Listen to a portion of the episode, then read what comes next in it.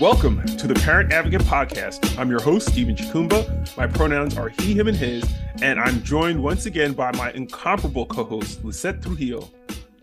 Hello, everyone. Lizette here. She, her, Aya. Happy to be with you again. Lizette, it is episode 20, and I think we're going to change it up a little today. Okay. 20 is like a milestone. What do you have in mind? There's just been so much going on. So instead of having an interview today, instead of us like talking about our guests and what they're going through, let's just do like hot takes on things that are happening in the world. No interview. Let's just get into it. So basically, we're going to share our text thread in a podcast episode. I love this. Let's do it.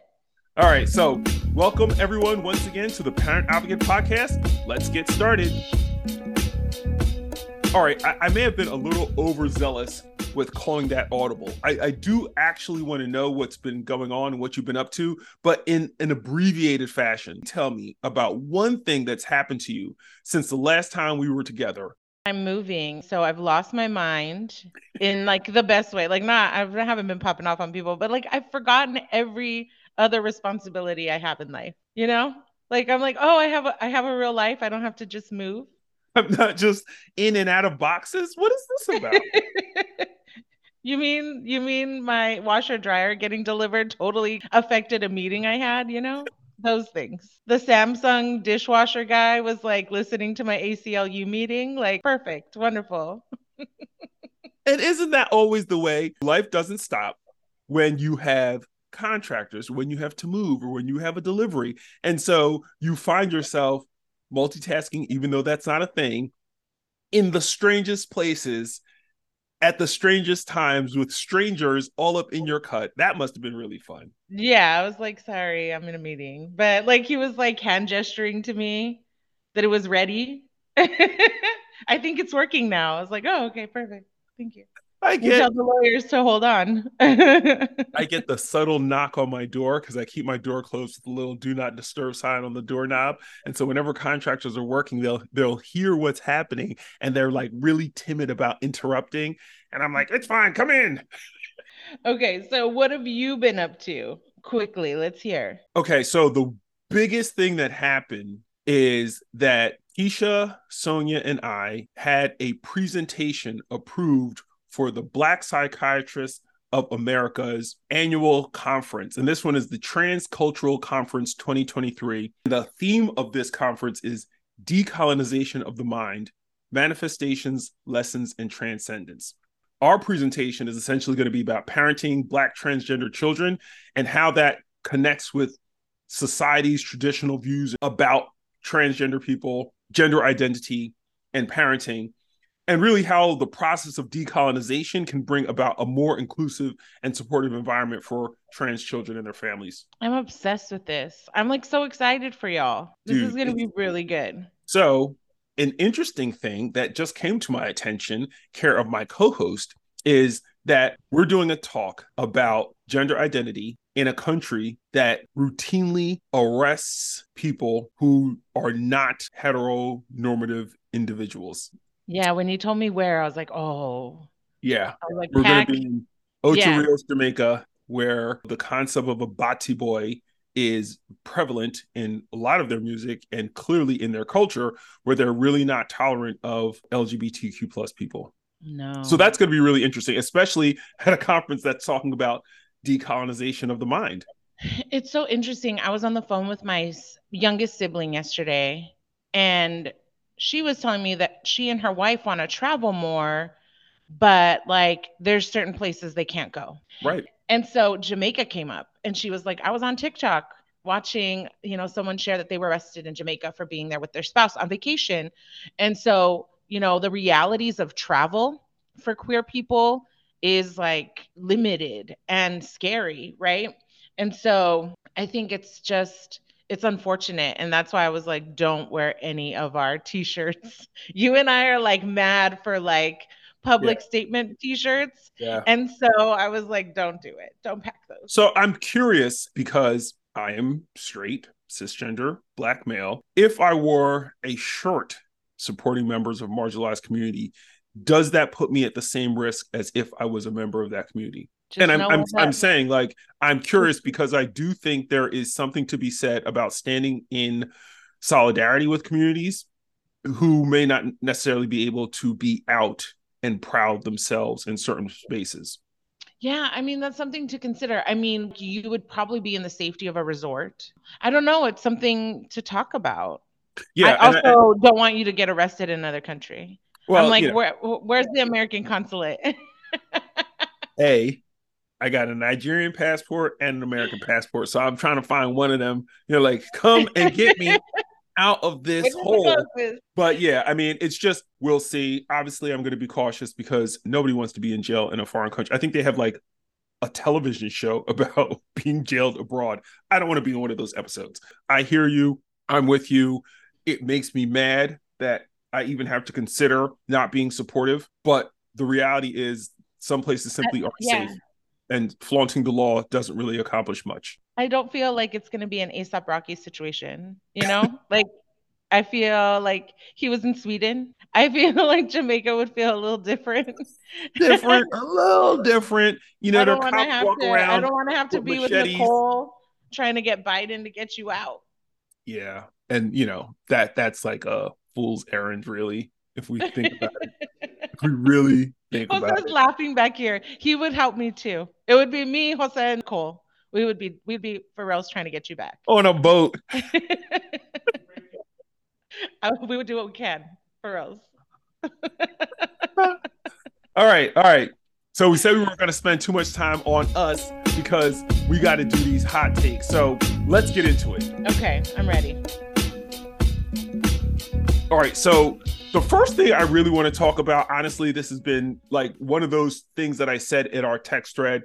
A judge dismissed a lawsuit. Seven sorority sisters of the Kappa Kappa Gamma sorority who were upset that their organization admitted a transgender woman to their sorority. And then those seven sisters were upset that their names were released and that they weren't allowed to be anonymous in their statements. So, So they fucked around and then and they then found they out. found out. And then the judge said, "Sorry, she's your sister." I'm not sorry, she's your sister. And so the thing that's so crazy about this is that in order for her to become a member, they took a vote and she was overwhelmingly voted in to the sorority. So I'm really curious as to where these seven sisters were when that vote was taken and do they understand how votes work? I mean, sorority life. Did I ever tell you that one of our founding members blocked me on Facebook? No. Do? I was like, damn, one of my founders. she blocked me on Facebook because she's like a huge Trumper. It was in the middle of like all this political chaos, and I was very outspoken and supportive of my LGBTQIA siblings. Like, it just is what it is.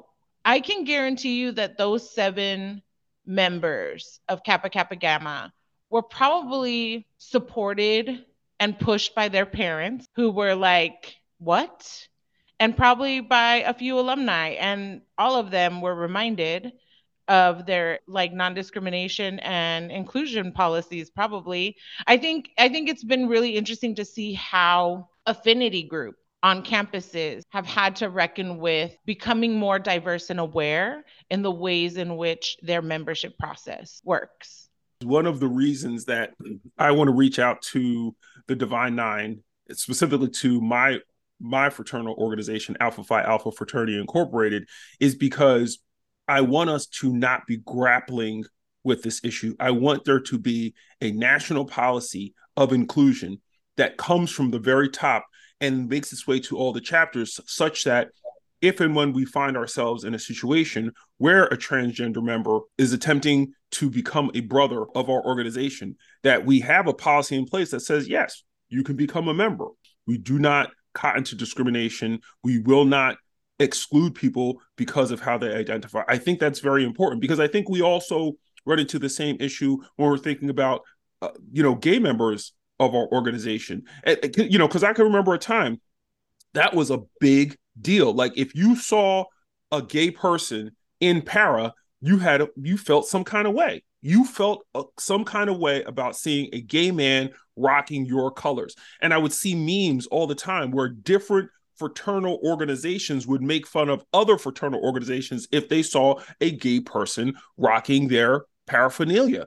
And it would be this whole thing. And it was, you know, back then, I didn't think anything of it. Now I'm just like, how ashamed am I for having engaged and condoned that behavior at the time? Because so what?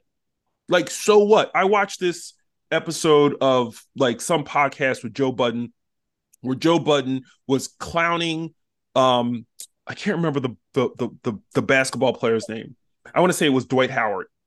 And Dwight Howard was exchanging like dick pics with some some dude and they were having, you know, a flirty conversation via text message. And somehow Joe Budden got screenshots of this and was clowning Dwight Howard and clowning other people who were either you know seen with trans women or dating trans women or expressed a preference for trans women and somehow joe budden felt like it's okay to make fun of demean and question these men because they're engaged in sus behavior simp behavior all of these pejoratives around sexual preference and identity as if somehow it makes a person less of a person because of who they love or who they're attracted to and how they get down in those spaces. Like, what does that have to do with you, Joe Budden, failed rapper?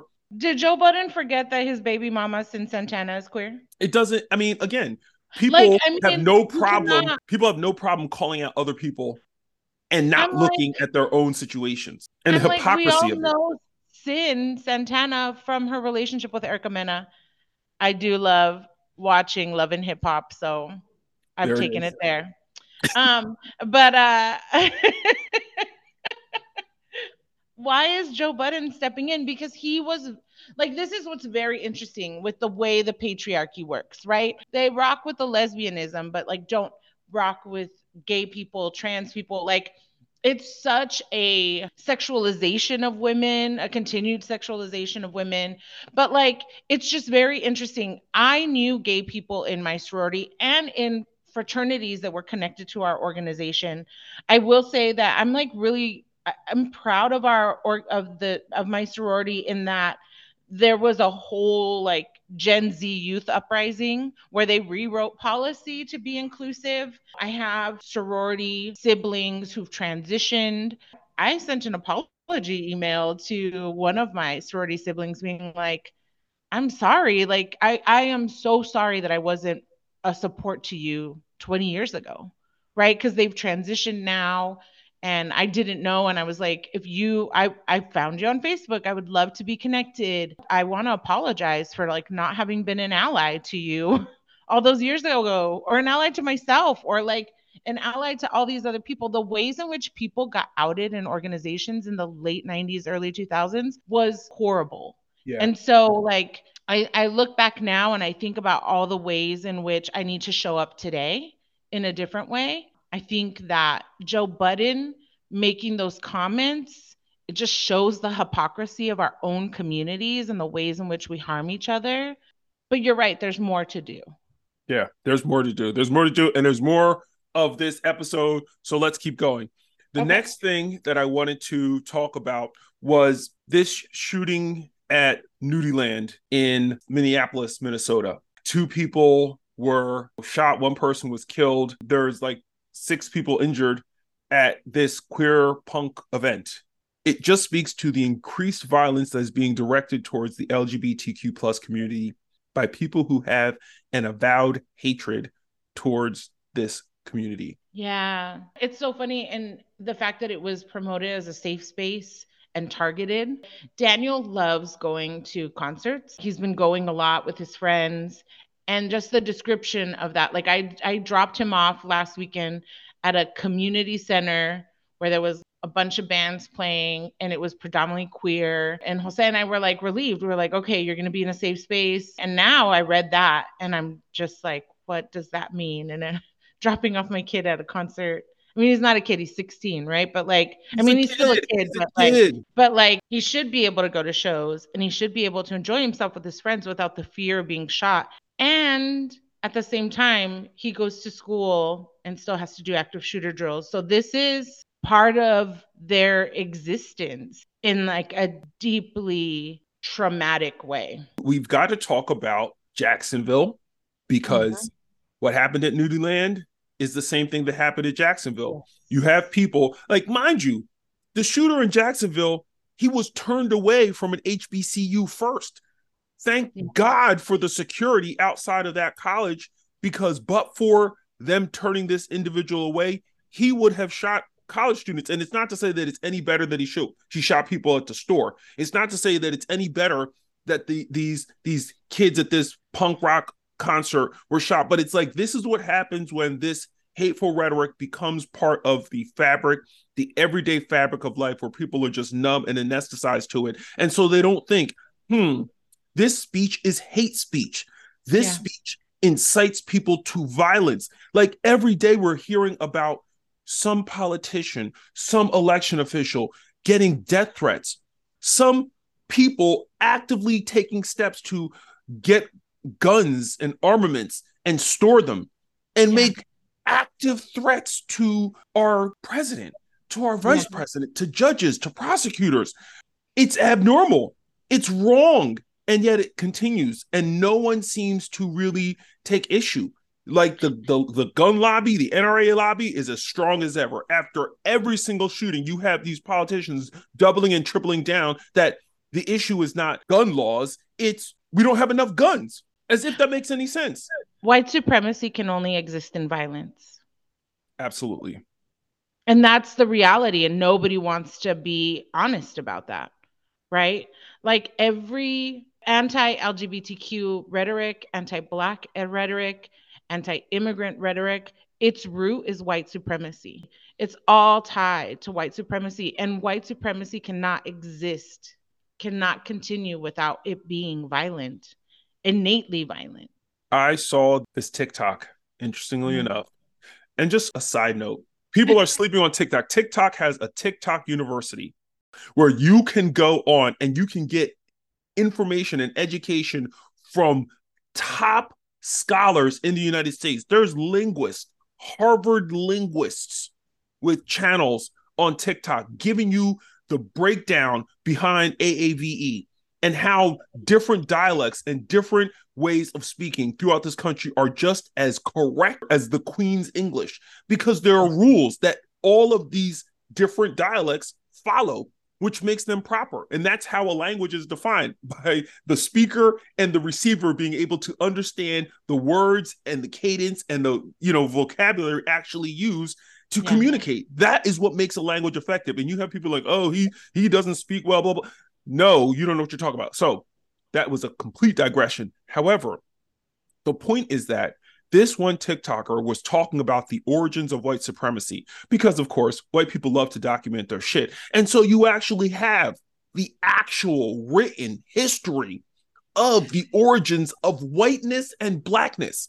And so when people think about white supremacy and we're the chosen people in Aryan nation and blah, blah, blah, blah, fucking blah, no, dummy because you are dumb and don't know your history, because you don't know how to think critically, because you don't know how to do research, because you don't know there's origin sources for the things you think today that aren't from today, that have a historical root that informs whether or not the thing you think is legitimate and real or not. That so many people are just going along to get along, not recognizing that they're all sheep, just being led by very powerful, rich white people yeah. who've had an yeah. agenda for like eight decades. We're not talking about today. We're talking about 80 years ago. Folks were like, if we want to preserve what we have today, we've got to keep the people as sheep. We have to keep people at odds with one another. We have to have one group hating another group, hating another group, hating another group. And while they're all fighting down here in the pit, we sit in our lofty ivory towers, aggrandizing wealth and accumulating power that allows us to stay at these lofty heights forever, period. Yes. Yes. A thousand percent. It's crazy. I had a parent telling other white parents, this is somebody who sees themselves as very progressive, but I'm clearly sure. wasn't paying attention to what they were saying. Was really upset that his closest friends were going to vote for Trump again. And I was like, oh, why? And, you know, it was like, you know, obviously it was, what was it, 2020? We were at the election cycle. Um, and he was like, this was his quote they are afraid that black people will do to them what we've done to black people. Projection. And I was like, damn. I was like, that's just more about your friend. Yeah. It, that's just more about your friends than it does about black people. And here, let me tell you why. If we're talking about Black Lives Matter and the marches that were happening, what was it that they were doing? Mutual aid work. It was in the middle of the pandemic, water stations, nursing stations, handing out masks, handing out hand sanitizer, like making sure that they had people standing in the peripherals that would protect the people in the crowds. There, there was a deliberate need to care for the people who were showing up in those moments. And it's what we continue to see throughout history. Who started the public education system? Black Panthers. Who started public health care? Right. You're talking about organizations that were community based organizations who were looking out for the people in the community on the ground. They were not thinking about toppling the ivory tower. They were making sure that the people in the neighborhood had food to eat. Well, and the public education system, right, was created by black communities yep. that that that had organized. This was you're talking like it was a Jim Crow South when you started seeing school like public schools like volunteered schools prop up. My dad told me not too long ago, my dad's like, when the Brown Berets would come to the neighborhood, it was about accessing education, it was about educating each other, it was about taking care of each other. And so now there's such a different narrative around mutual aid and like social democratic structures. If it benefits Black and Brown people, white people are like, communism, no, yep. right? Yep Yep. But like they help each other out. And so, you let's, know, let's not talk about all the investigations that are now happening now that we're kind of past the pandemic and all those PPP funds that people got and thought they could just buy their Maseratis with. And now that the chickens are coming home to roost. And I'm like, did you really think that your whiteness would protect you? Like people are mad at Brett Favre. Don't know Brett Favre is under investigation don't recognize it like the, the, football player? the football player who got all that money who thought who said he was doing it for these altruistic purposes was just lining his pocket he is now under investigation. Just like all those other crackers who took the money from the government thinking oh i got a free check. I got a blank check from the government. I don't have to pay it back. I don't have to do what the government says this money's intended for. I could just buy my maserati. And there's a lot of maserati millionaires who got that ppp money is going to find themselves wearing orange jumpsuits trust needless and believe. To, needless to say, I'm not friends with that parent anymore. Um, oh, but like, yeah, I was like, mm and and I, but I also think that this is the, this is the realities of like why we can't progress as a nation because when you have those deeper conversations around people having to deconstruct their comfort, right? It's they're gonna choose comfort over the actual Every work that has. Time. I have to look. I have to do inside work all the time. Do I fuck up? Absolutely. And then we apologize and we become better people. But a lot of people don't want to do that work. And that's why white supremacy wins every time because people are not willing to do that that level of discomfort and then they call the violence something else. They make it sound like it's isolated as opposed to what it really is. It ha- it serves a function in this structure. I and mean, so this- there's a reason that they have not allowed the gun deaths to be counted, mm-hmm. where they will not allow a study on gun violence in the United States. There's no congressional impaneled study on gun mm-hmm. violence because they don't want people to have the facts. They don't want to be able to see all of the ways in which guns have created this whole population of dead people yeah. in this country. Like they don't want to know that. So they don't. And the NRA is very effective at lobbying against those types of common sense things. But Absolutely. again, we got topics, we got topics, we got topics. So a federal judge issued an injunction in Georgia that restored health care for transgender children in that state. I'm really happy for the folks in Georgia. Like I'm I'm ha- really happy they're able to access care. It's yeah. medically necessary Judge Sarah Geraghty determined that it was substantially likely that the plaintiffs would be successful in striking down SB 140 as unconstitutional. And so she prohibited the state from enforcing the ban on hormone therapy for the treatment of gender dysphoria in adolescents, pending a decision on the merits of the case, which is just amazing because, once again, you have people fighting against something that has been enshrined in pediatric medical practice for decades. You know, yes. the treatment for gender dysphoria is on the heels of the treatment for precocious puberty. And so when people say it's not safe, it's safe because it wasn't made for transgender children. It was made for children mm-hmm. suffering a particular medical issue, which is called precocious puberty. And so a puberty blocker, which prevents the premature development of the reproductive system in children, and it delays it until it's appropriate for where they are chronologically it does the same thing, whether you're cisgender or transgender. It just delays something that, if you want to occur, will occur. If you want to delay it's occurring, you'll delay it's occurring. If you don't want it to occur, it's going to prevent it from occurring until you can do other interventions that will allow that person to be who they want to be. Period. Yep.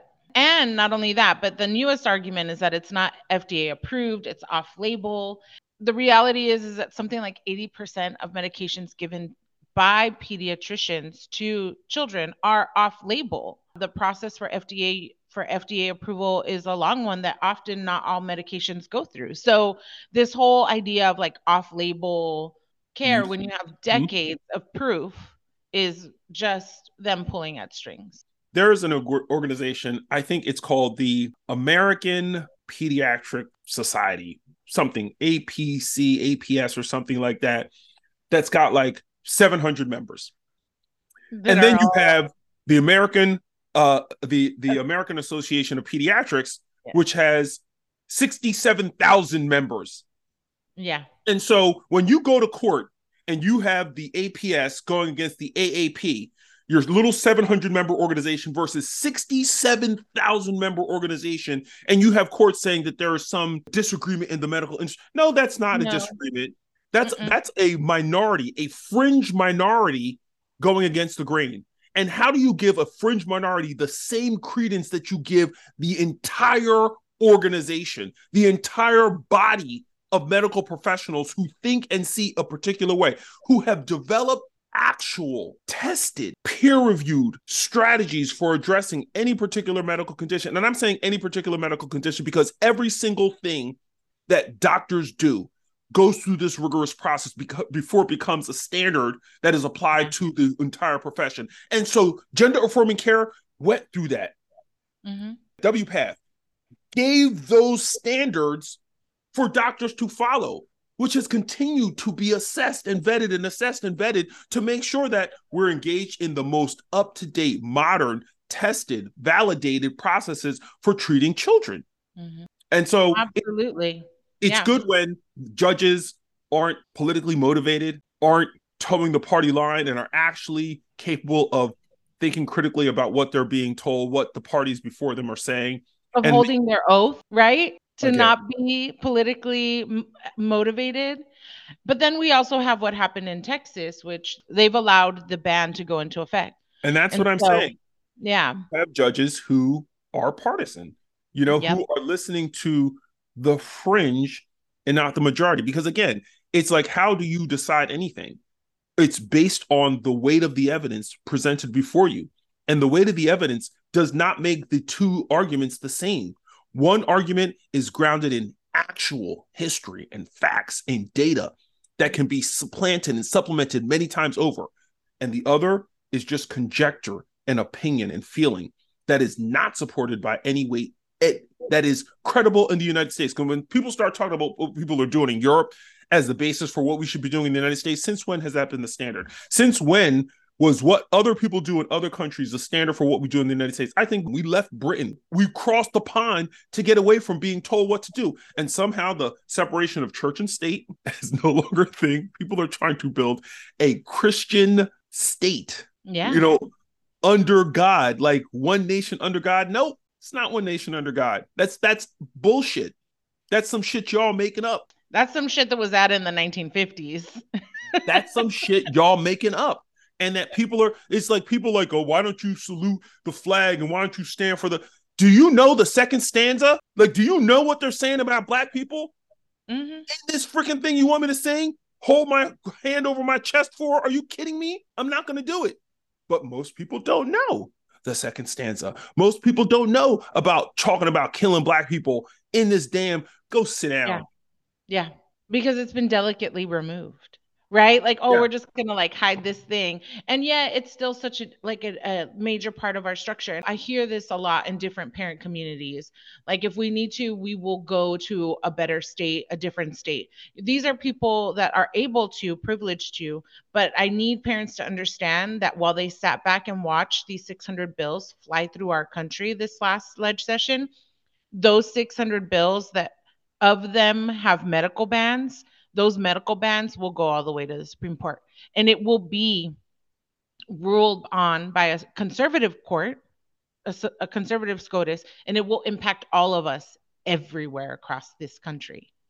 Yep. So, this idea of moving and fleeing will not be a possibility for anyone. So, I mean that that actually brings up to, uh, another thing I wanted to talk about, and that is Okay. the departure of medical professionals from certain states because of these anti-LGBTQ plus laws, because of these anti-trans laws, because of these anti-abortion laws, driving medical professionals out of the state. And you're not driving away mutilators of children. You're driving away pediatric care doctors. You're Experts driving away field. OBGYNs. You're driving away, in this instance of this Louisiana doctor, a pediatric cardiologist, the only one in the state of Louisiana, has left the state. There will be no person in the state capable of providing pediatric heart transplants in Louisiana because of that state's anti-LGBTQ plus and anti-trans laws. Full stop.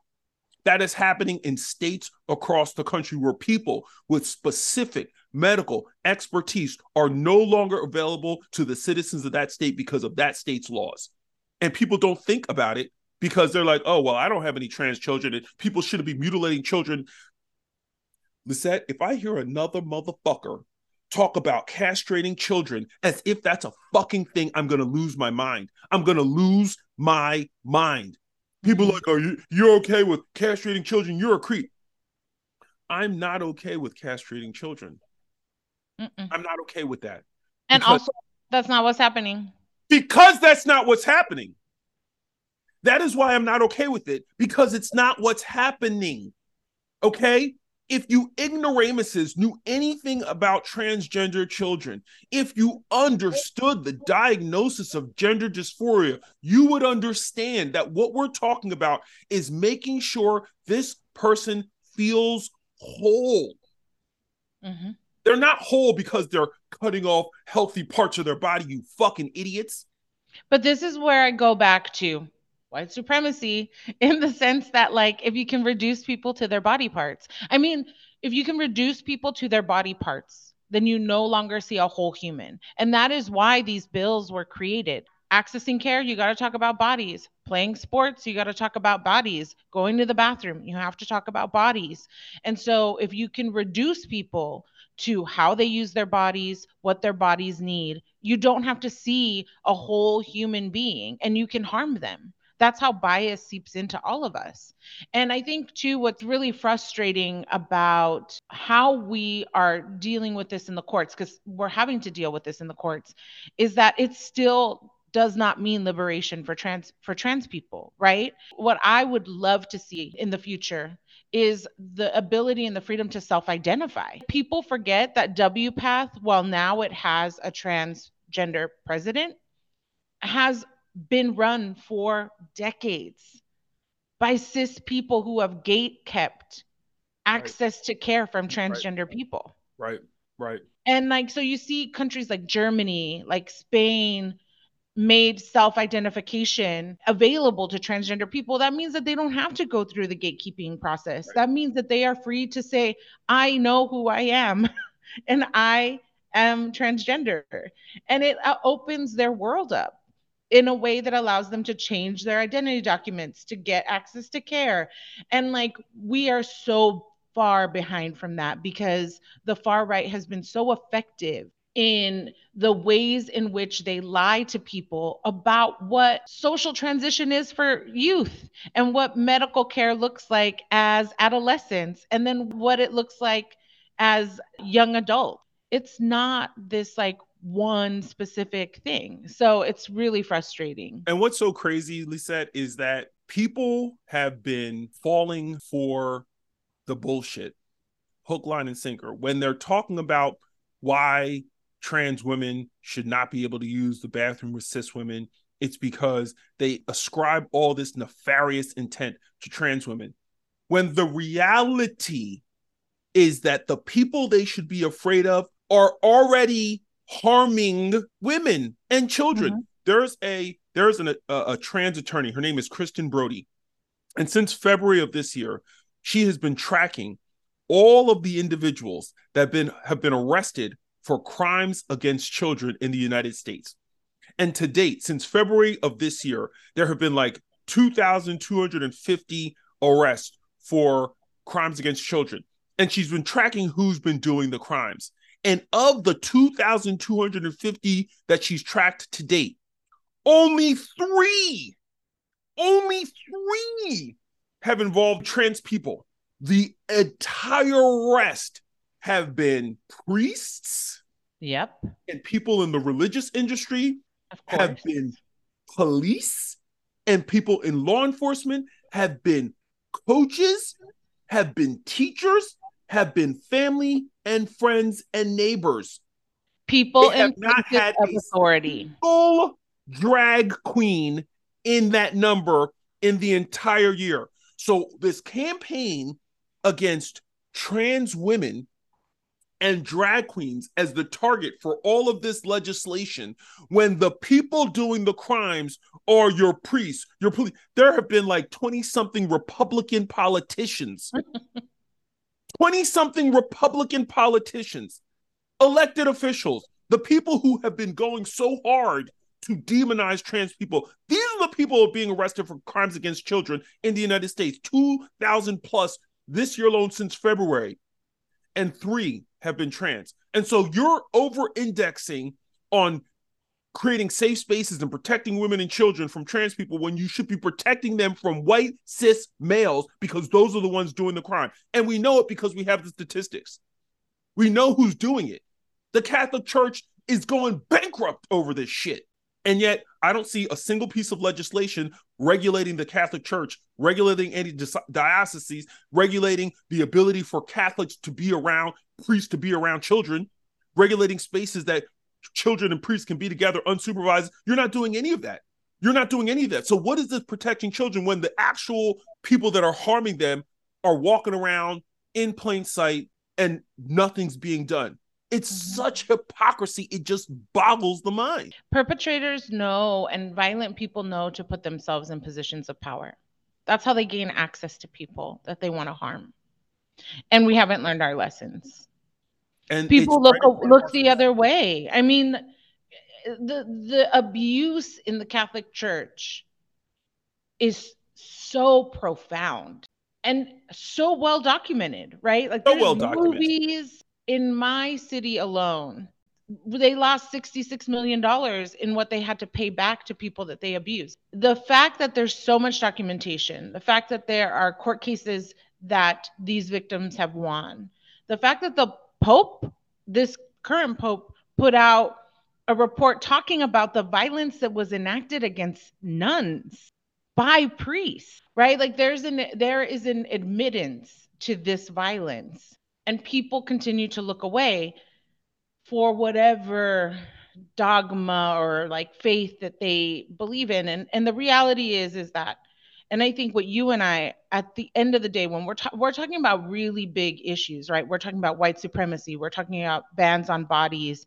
and access to healthcare when all people should have agency and ownership of their bodies. Absolutely. we're talking about like these huge meaty meaty things right? Like the reality is that the core is that you and I have had the experience of loving someone so deeply through their transition and learning from them and seeing them, seeing their spirit beyond their body and loving them so deeply that it has made it impossible for us as parents to turn away from the injustices we encounter Absolutely. in the world. I think a lot of times we're dishonest with ourselves as BIPOC people in the sense that, like, I, I think I shared this with you once. Like, we're able to we're able to mitigate the discrimination against us and our, ourselves. Like, and I think we've made concessions like, okay, I know that I exist in this structure. And so, like, what do I need to do to succeed in it? Right. I, I think p- communities of color individuals, we do this. Like, how do I'm going to, I can mitigate this for myself. But when it becomes about our children, these people we created and have promised to protect and love fearlessly, we're like, oh, hell no. You don't need to mitigate that. That's not for you. I right. mitigated and I mitigated and made those concessions and those sacrifices so you wouldn't have to. Because we were told that in time, our children wouldn't have to deal with this yep. shit. Yep. And then here they're dealing with it even more so. Yep. Let me ask you about this then, because I I don't disagree with you. But then you have people who who don't know what they're talking about, who have a public platform, who state their ignorance with their full chest, with their full throat, and then have to backtrack. I'm talking about Alice Cooper. I'm talking about Carlos Santana. I'm talking about Ne-Yo. I'm talking about people who have taken to saying what they think about children, trans children, trans children and their parents, trans children and their families, about what's appropriate care for those people, and alienating large groups of people in the process, and then apologizing for the things that they said. Like you, I, I don't accept that. I, I don't accept that. I, I just, it just bothers me immensely. You know, oh, well, Alice Cooper takes to the airwaves to say some crazy shit. Carlos Santana takes to the airwaves to say some crazy shit. Ne-Yo takes to the airwaves. So there's so many different musicians who are just stating their opinion without knowing trans people, trans children, anything about what they medically go through, but have an opinion. That's but that's me. what I'm saying. Like pe- we've been conditioned to believe that bigotry is okay, or that it's just a part of our lives, and we have to learn how to mitigate and work around it. And so, like Santana, Alice Cooper, Ne-Yo, they're not saying anything that they weren't conditioned to believe is okay. Right? Like now they're just saying it out loud. And so when people look away from the violence that religious institutions enact on the people who participate and the most vulnerable, it's because they've been conditioned to believe that it's okay that that that it's that it's part it's a concession we make and and this is where i tell people we're not looking at it from the right lens we shouldn't have to have a, a movement of people who need to prove their worthiness and their humanity in order for them to gain some level of equality. That's backwards. It should be given ahead of right. time. And right. so you have Santana spewing religious rhetoric that's like bullshit like oh the and then being like i'm sorry but the reality is is that we have normalized this dance we've normalized it and we've glorified it we we've normalized people needing to be brutalized and beaten before they're given their rights. Like look at Selma. Right, right. Right? There is showing that on camera, televised to the nation before people are like, "Oh my god, what are we doing? That's the military, that's the police." beating and brutalizing and sticking dogs on people who are fucking walking across a bridge. Or people forget that we still have kids in detention that were separated from their families because now we have a democratic president like we've normalized what's acceptable when it comes to bigotry when it comes to discrimination and we've normalized a process by which people have to prove their worthiness before they can get there and even then we still see bigotry that's why public schools are at the core of this debate because public schools are community centers. Yep. And so if you have a democratized and inclusive, diverse public school where everyone's together, those children will grow up understanding diversity and their biases will diminish just through proximity. That's why they want segregated school systems. That's also they want to keep us apart for that.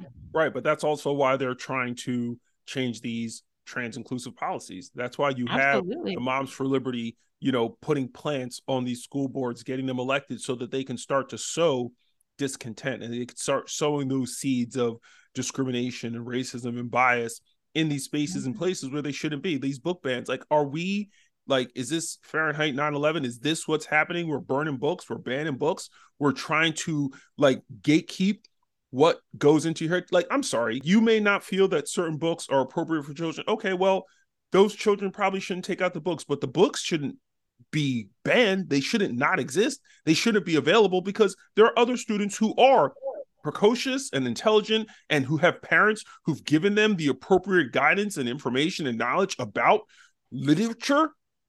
Yeah. That's what we're talking about. We're talking about words in a page and we're not talking about indoctrination and ideology. We're talking about education. If you want your child to do well on an SAT or an ACT exam, you know what? You're probably going to want them to have as many books in their brain as possible. You're going to want to have them to have a deep lexicon. You're going to want to have them to know multiple authors and multiple subjects and multiple topics and multiple genres. And you're not going to want them to be this monolithic, oh, I read the Bible, the fake, made up changed multiple times, multiple versions, not in the original language, not interpreted correctly Bible, if that's what you're fucking talking about. Because mm-hmm. there's more to life than one book, the good book, as it were. And mm-hmm. everybody doesn't believe in your Christian God. Mm-hmm. You know, like that's not a thing. We are not a monolith. And the fact that you're trying to create monolithic policies for diverse populations doesn't make any sense. And the fact that parents are not critical enough to think about how they're harming their children by these mm-hmm. policies. So in California, as you know, the Chino Valley School District is being sued by the attorney general in that state because they are trying to change those trans inclusive policies to be exclusionary, to yeah. out trans students, out LGBTQ plus students to their parents, which violates those children's rights of privacy. Because as we know, with the 4.2 million homeless children, of which 40% or more are LGBTQ plus. And so if we had parents who loved their children, regardless of how they identified, then we wouldn't have this high population of LGBTQ plus homeless youth because those kids would still be home. But we know that when children come out, when children are outed by parents who, who are intolerant, by parents who do not support LGBTQ plus people, by parents who are religious zealots, we have children who are homeless. And so a policy that outs children to their parents when parents are not supportive creates this dynamic where children are kicked out of their home and added to this homeless population. How are you protecting children? Parental rights only make sense when that ensures the protection, the actual protection of children, not this theoretical protection, because a parent who doesn't know that their child out doesn't know for a reason.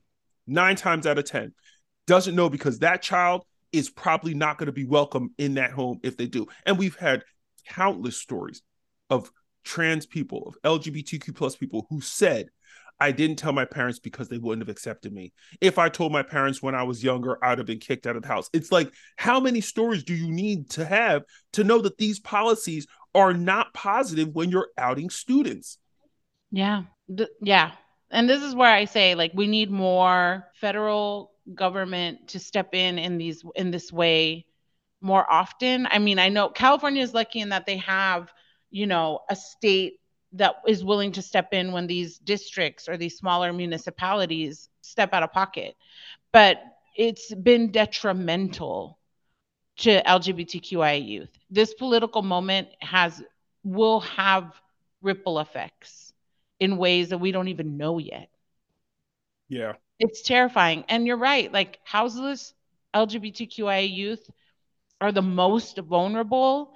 And honestly, like parents who kick their children out, like they there should be consequences. I agree. There should be consequences for parents who do this. I have a friend who who works in social services with youth and she says that often what she sees is parents will withhold identity documents so that their if teenagers are within working age can't get a job. Because you if you don't have your identity documents you can't get a job. The ways in which people abuse vulnerable youth is disgusting. And it's like the whole theme of our conversation. I mean we yeah. just talked about all the ways in which people hurt kids. How do we make it better? I don't know. This actually kind of brings us to another pivot point. This october will be the 25th anniversary of the murder of matthew shepard for those who are not aware, Matthew Shepard was a 21 year old gay white man who was brutally murdered for being gay and hung on a fence and left to die. He was found and he died six days later. That murder was kind of the catalyst for anti hate legislation in this country. His parents, Judy and Dennis Shepard, started the Matthew Shepard Foundation. They sit on the board of the Trevor Project, which is an organization that's dedicated to reducing suicidality and harm to children in this country. Matthew Shepard's death kind of punctuated what we're talking about today the hatred towards members of the LGBTQ plus community that results in their death. O'Shea Sibley was recently killed because he was joyful and dancing to music from Beyonce's Renaissance. Like, this is what we're talking about. We're talking about people harming others because of how they identify and how that's okay with people in this country. It just boggles my mind. 25 years later, we're in a worse place. There have been so many Matthew Shepards. There have been mm-hmm. so many Matthew Shepards today. And we're no more tolerant in this country with these anti-hate statutes and legislations in different states at a federal level and state level than we were 25 years ago. The first time I ever met Judy, I I told her I don't know if I could carry forward right in the way that you have. Right. And when I see them, honestly, I still see that pain. I still see the pain etched in their faces. They're doing the good work. They're showing yeah, up. I don't I don't think day. I could that's a different kind of strength. I mean, I think I'd want to burn everything. Um, I can't imagine that. And and the ways in which they've been able to pass policy to try to curb the violence that LGBTQI people face, to curb that, you know, panic defense that people try to give. It it takes a it takes a different kind of of spirit to be able to carry forward because I can't imagine I can't imagine being being able to do the same thing. I don't know if I could. Just thinking about it is like, you know, I don't know if I could. I know that learning that story was probably what made me the most fearful for my child. Like mm-hmm. learning that particular story because you're talking about people who were just like, "Oh, you're gay, you die. Yeah. And and that that that Matthew Shepard had supportive parents. Right. right? Like that didn't protect him. Right. At the same time, our kids don't have to be queer to be harmed. Yes. We're BIPOC so, children. Yeah. And I just think that we have to do more as a society. And I don't I it's a real big, it's a it's a big ask, but we need more people to step in as allies. And I think that that's why I've been so proud of both of our children. We totally forgot to talk about this, but they're up for an LGBTQ Nation nomination for Heroes of LGBTQ Heroes of 2023. I think that's why I've been so proud of Daniel and Hobbs and like all these young people that are stepping forward because they're saying, like, I'm going to be visible in spite of what all of you are saying in a way that's thoughtful, that's empowering. I don't I didn't have that as a 16, 17 year old. I was too worried about what what people were thinking about me. And I see them and I'm like this world is better because of you. And uh, the, the, our episode has gotten super heavy and because we've been you and I traveled down all the like all the rabbit holes. All the rabbit holes. And I know if our kids were on here, they would be like, it's fucked up and have you seen Gen Z TikTok? Have you seen the ways that we're changing the world? Um, have you gone to K-pop Twitter? Like they they're they are doing things in ways that that we did not challenge institutions, right? Like they are challenging institutions just through being, through the ways in which they share information. And I think we maybe we this is when we as the adults in the room take note and learn from them. And I know that it feels heavy for them, but they're they're like rock stars. I don't know. Daniel walked out of that meeting that I told you we had with uh, that state representative staffer, and Daniel's like, "We got beef, and I'm here for it." Like, there's just a different spirit for how they want to exist in the world, right? People need resources, and their deep ties to their religion and and voting in a way that is concordant to that. Is that the right word for that? And so I was like in the shower and I was like, how can this be? Like, how can people vote against their own? Oh, because they've been told that they're not supposed to, that, that God will make it better. God will take care right. of them. And that, like, they don't need to worry about what's happening on this earth so long as they're faithful to God. And and that is the lie. Yes. Right?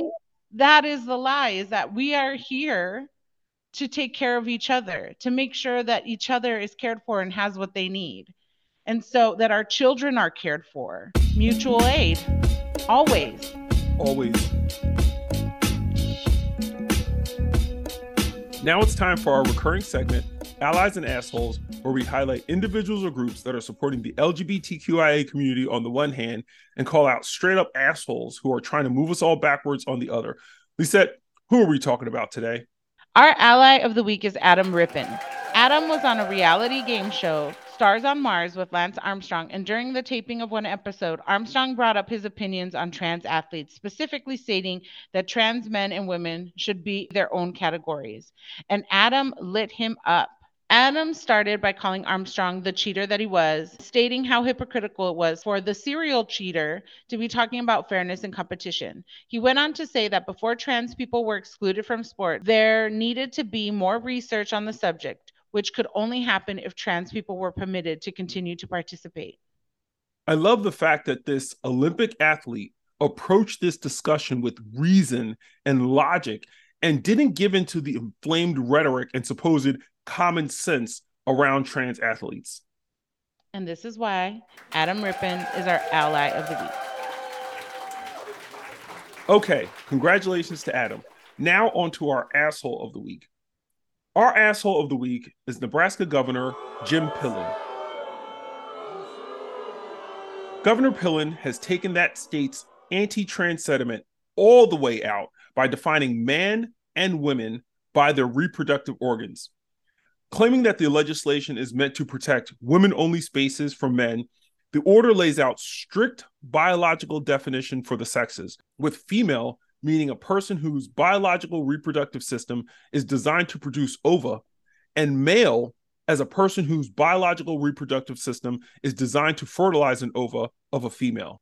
Oh man, there's so much to say on that. But this follows Nebraska's gender affirming care ban for trans youth, as well as the 12 week abortion ban in that state, further marginalizing and eroding the rights of trans people and women. This is why Governor Jim Pillen is our asshole of the week. Such an asshole. Well, that's our show for today, folks. I'd like to thank my co host, Lizette Trujillo, for proposing this special episode and bringing such energy, enthusiasm, and wisdom to our show. Thanks, Stephen. I love our conversations too. I'm so glad we did a Hot Topics episode. And of course, we couldn't do this without all of you, our listeners. So thanks for listening to the Parent Advocate Podcast. Folks, you know the drill. Please be sure to like, subscribe, follow, and do all the things to stay up to date with everything going on here at the Parent Advocate Podcast. Bye. Goodbye. If you are thinking about harming yourself, get immediate support. Please reach out to the Trevor Project and connect to a crisis counselor 24 7, 365 days a year from anywhere in the United States. It's 100% confidential and 100% free. You can get help at thetrevorproject.org.